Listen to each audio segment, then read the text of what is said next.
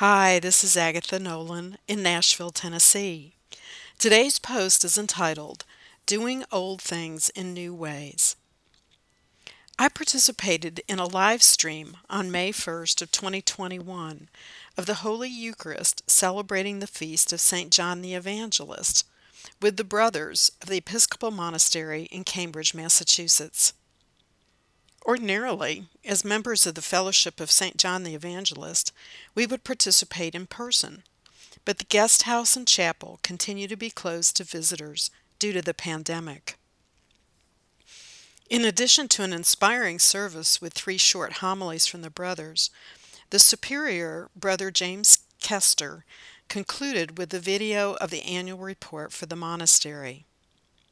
Brother Kester shared that out of the losses of the pandemic, the brothers have been inspired to do old things in new ways. Previously, there were no live stream services from the chapel, and only a few brothers conducted spiritual direction with individuals over Skype or FaceTime, but as an exception. In the past, the majority of interactions were in person, including retreats and workshops. But, as for all of us, the times have changed for the brothers at the monastery. Video cameras have been installed in the chapel so that services can be shared by hundreds through Zoom. The fellowship members have been invited to join in monthly gatherings via Zoom, where two brothers provide teaching and answer questions from the chat. Brother Jim Woodrum also hosted a series during Lent of interviews on different perspectives on prayer. Previously, the brothers held weekend group retreats for twelve people, which is the maximum number of guest rooms, and some Saturday morning workshops for up to fifty people, but they were primarily attended by people from the Boston area. This year was very different. Brother David Vryhoff conducted an eight-week class in Lent on the Gospel of John via Zoom. A video was introduced each Tuesday, with a set of meditations and questions for each day of the following week. Over twelve hundred guests registered for the series, with over two hundred people participating online in real time when the video was released each Tuesday.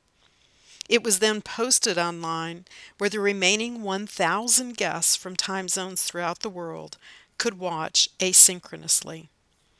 Dialogue throughout the week was hosted by Teachable so that participants could interact with each other about the video, meditations, and questions. So, in doing old things, teaching a workshop, but in a new way, online via Zoom, the brothers' teaching reached twelve hundred guests instead of the previous limit of twelve. Brother Kester was asked, "What about when the pandemic is over? Will you go back to only in-person offerings?" "Not at all," he responded. "Doing old things in new ways has taught us that we can do both. We look forward to the day when we can reopen the guest house and chapel, but we also now appreciate the value of being able to communicate and see guests from all over the world. This new way has kept us connected with old and new friends in ways that we could have never imagined. I personally am looking at other things in my life that I can start doing in new ways. Blessings, my friend. Agatha."